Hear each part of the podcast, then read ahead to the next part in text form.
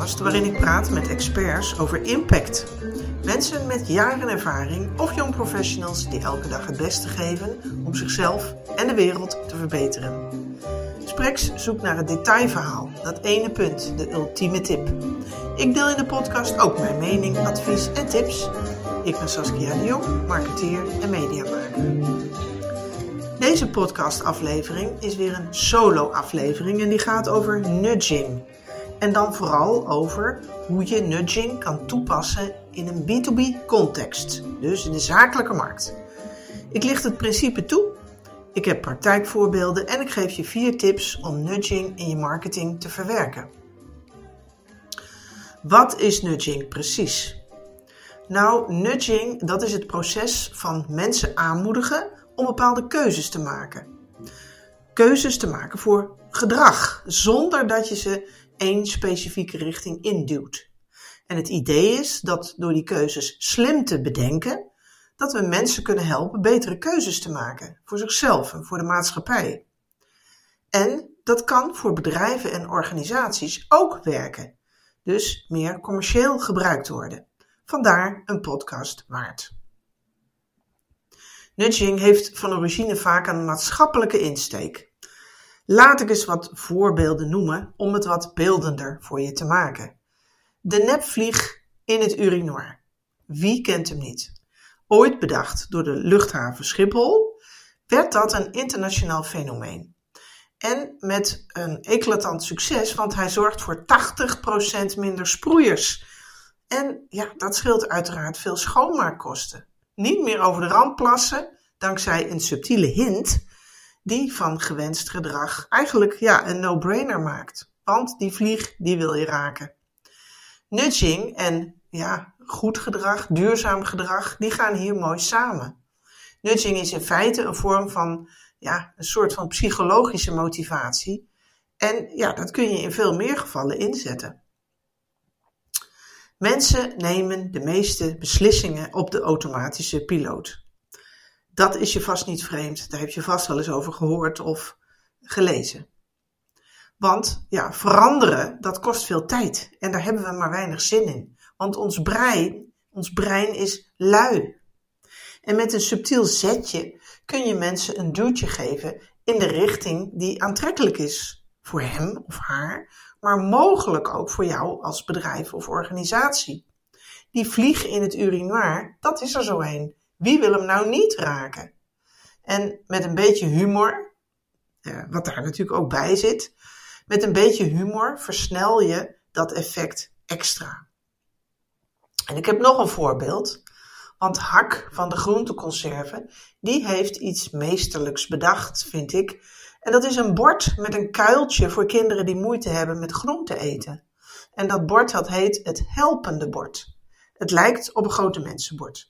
Het idee is dat kinderen zich spiegelen aan hun ouders en meer eten als ze van een vergelijkbaar bord eten. Dus niet van een typisch kinderbordje.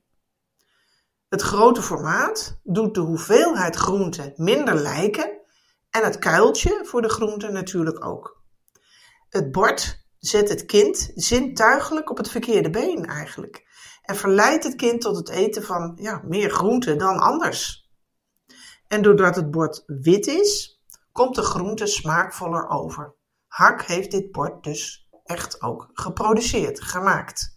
En dat helpende bord van Hak dat is ook wetenschappelijk ontworpen. Op basis van inzichten over wat ons onbewust beïnvloedt. In dit geval tijdens het eten. Want hoe we eten, dat heeft veel invloed op hoe we het beleven, hoe we ervan genieten en ook hoeveel we eten. Dus dit bord doet kinderen meer groente eten. De illusie van een kleiner lijkende portie op een groter formaat bord, dat maakt de maaltijd voor de hersens beter te behappen. Ja, ik vind het op meerdere fronten eigenlijk een meesterlijk zetje in de goede richting van de conservenproducent. En daarnaast, dit bord, dat is natuurlijk ook heel slimme marketing. Een nieuw kinderbord ontwerpen echter, ja, dat ligt natuurlijk niet op ieders pad. En bovendien, ouders moeten het ook nog eerst aanschaffen. Voor subtiele andere zetjes kun je ook denken aan looproutes op de winkelvloer en in openbare gebouwen. En aan persoonlijke bescherming bijvoorbeeld, zoals oordoppen die in de fabriek voor het grijpen liggen. Een iets verder doordacht setje, dat zijn de verpakkingen van Van fietsen die geëxporteerd werden. Ondanks het label breekbaar op die verpakking kwamen heel veel fietsen beschadigd bij de klant aan. Uh, het woord, hè, het woord breekbaar en ook het formaat van de letters, ja, die hielpen dus niet. Daarom besloot Van Moof op de doos een afbeelding van een grote smart TV te zetten, waarna het aantal schadegevallen met 70% daalde. Nudging heet dat dus. En die term nudge die werd populair gemaakt door de Amerikaanse professoren Richard Thaler en Cas Sunstein in hun boek Nudge. Met als ondertitel naar betere beslissingen over gezondheid, geluk en welvaart.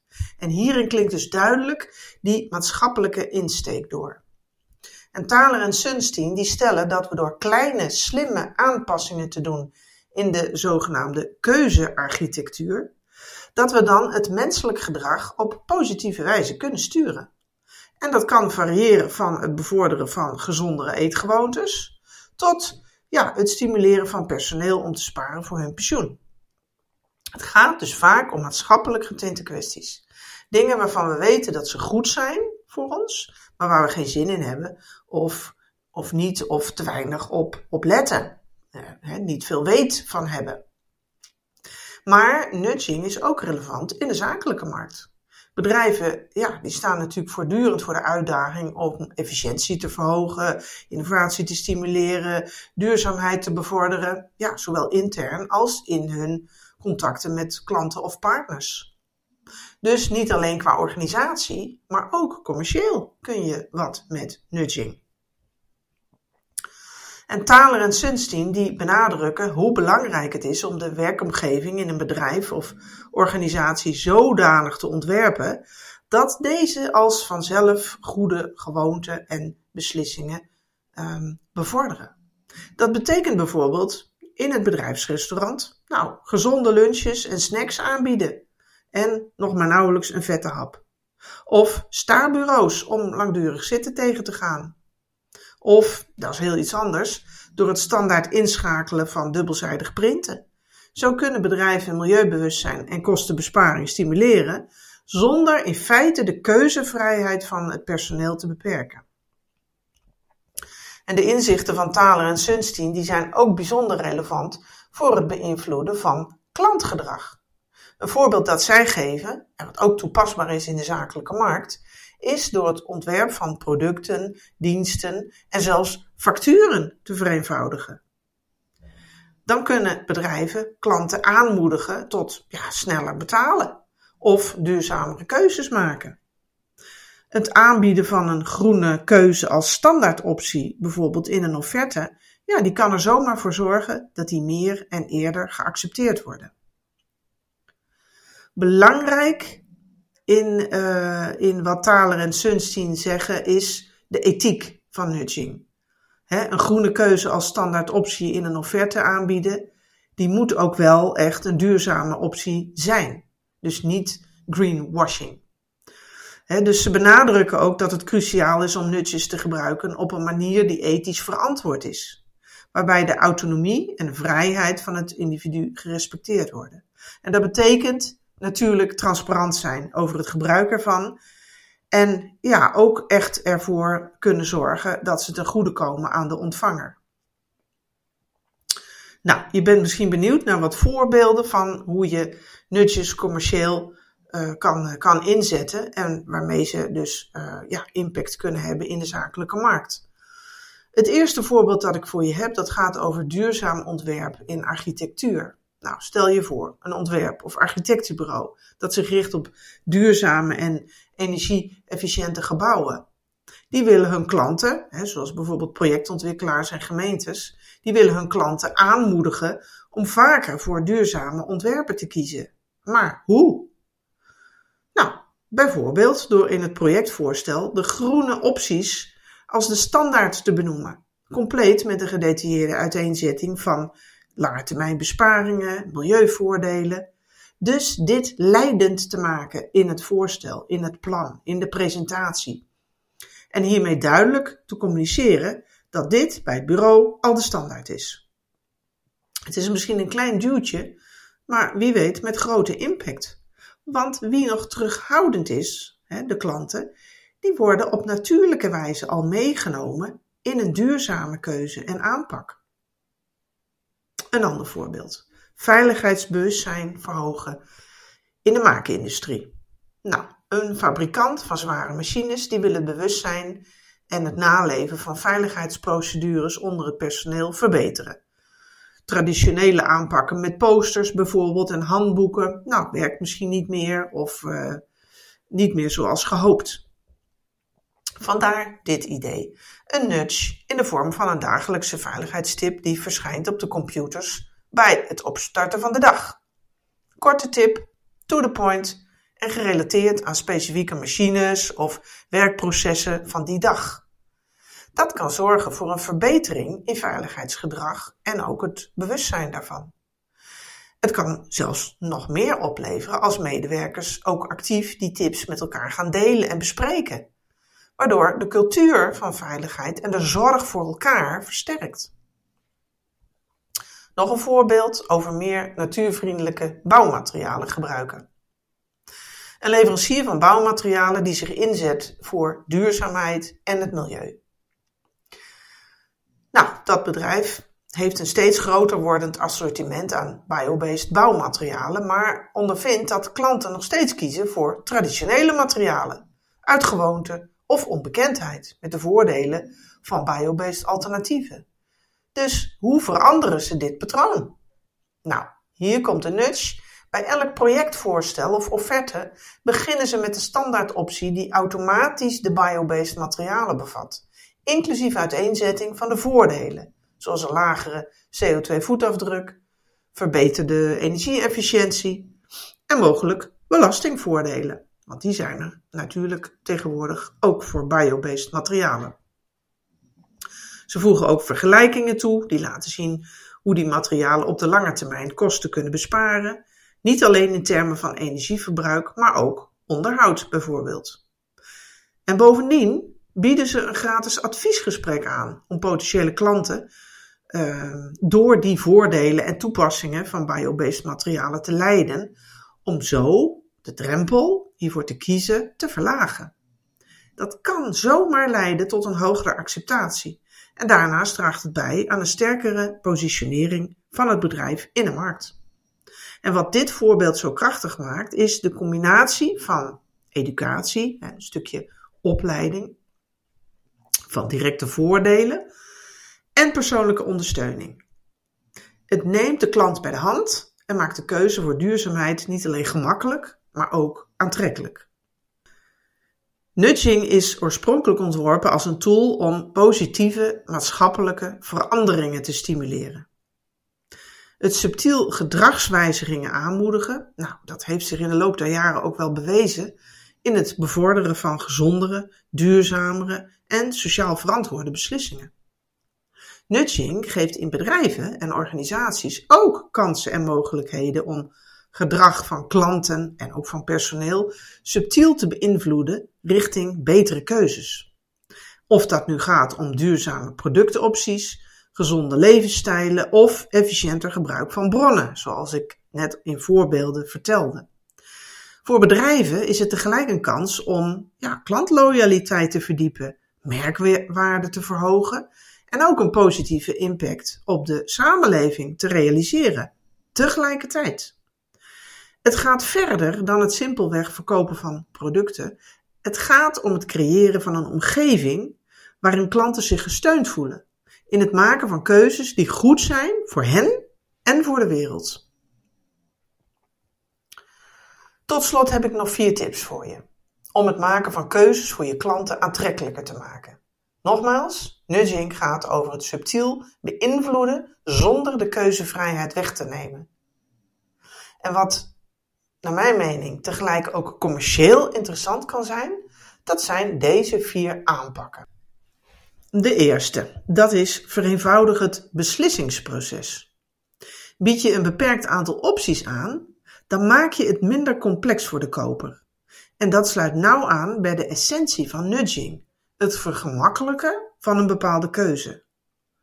Ik zie maar al te vaak in, uh, ja, bijvoorbeeld in nieuwsbrieven, enorm veel keuzes die er te maken zijn om door te klikken naar dit en door te klikken naar dat. Ja, dat maakt het voor kijkers, kopers, beslissers vaak enorm complex, waardoor er dus minder geklikt wordt. Daarop aansluitend, tweede tip voor aanpak, geef een duwtje met technologie. Binnen die nudging aanpak past goed het gebruik van digitale platforms om gepersonaliseerde herinneringen of aanbevelingen te sturen. Hiermee kun je de besluitvorming beïnvloeden, mits het natuurlijk relevant is en de commercie er niet van afdruipt. Dat laatste is natuurlijk met name van belang als je het nudging principe, als je daar iets mee wil gaan doen. Derde tip, maak het visueel aantrekkelijk. Met infographics of kleurcodes of iconen en symbolen. Dat zijn eigenlijk hele eenvoudige hulpmiddelen om informatie over te brengen of keuzes te illustreren. Informatie kan daarmee gemakkelijker worden verwerkt door de mensen. En de voordelen van een bepaalde keuze, die worden mogelijk daardoor sneller begrepen. En dat kan helpen om de gewenste optie ja, subtiel te benadrukken. En als laatste tip, gebruik sociale bewijskracht. En daarmee bedoel ik het delen van succesverhalen of quotes of interviews van klanten en gebruikers. Dat kan anderen onopvallend aanmoedigen om ook voor dat product of die dienst of die optie te kiezen. We volgen immers allemaal graag anderen die een goede ervaring hebben. Nou, we gaan alweer naar de afronding toe van deze Spreks podcast. Zijn er technieken om mensen in de goede richting te sturen? Ja, die zijn er. Je kunt mensen een subtiel zetje in de rug geven. En dat doe je door het gewenste gedrag aantrekkelijk te maken.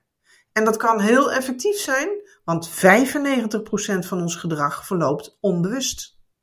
Over veel keuzes denken we niet na. Die nemen we volledig op de automatische piloot. De vliegen in het urinoir, dat is zo'n bekend voorbeeld. Oorspronkelijk bedacht voor de toiletten op Schiphol om te voorkomen dat mannen over de rand plassen. Hollebolle Gijs in de Efteling is een ander en ook al veel ouder voorbeeld. Het zijn subtiele en krachtige manieren om gedrag positief te veranderen. De drie voorbeelden waarover ik vertelde, die laten zien hoe nudging ook in de zakelijke markt kan worden toegepast van het bevorderen van duurzaam ontwerp tot het verhogen van veiligheidsbewustzijn. Door subtiele aanpassingen in hoe opties worden gepresenteerd, kun je ook in de zakelijke markt best wel verschuivingen stimuleren in gedrag en besluitvorming. En wat heb je daarbij nodig? Nou, altijd natuurlijk een dosis creativiteit. Door creatief na te denken over het gebruik van nutjes, kan ook jij verbeteringen in je bedrijf doorvoeren wat betreft de organisatie of wie weet ook op commercieel vlak. En mogelijk lever je daarbij ook een positieve bijdrage aan de samenleving en de maatschappij. Dus denk er eens over na. Hoe kun jij subtiele aanmoedigingen inzetten om positieve veranderingen te stimuleren? Welk specifiek gedrag wil je bevorderen? Dat moet je natuurlijk wel bepalen. En hoe kunnen nudges daarbij helpen? Onthoud altijd wel het uitgangspunt. Met nudges help je mensen betere beslissingen te nemen. Nog een laatste tip, of eigenlijk twee. Het boek Nudge van Richard Thaler, Thaler met TH, en Cas Sunstein, je schrijft Sunstein. Het boek is ook in de Nederlandse taal en zeer toegankelijk geschreven met talloze voorbeelden en veel wetenschappelijke inzichten. En als tweede tip het boek Het Bromvliegeffect van Eva van der Broek en Tim den Heijer over alledaagse fenomenen die stiekem je gedrag sturen. Superleuk dat je luisterde naar deze podcast. Dankjewel.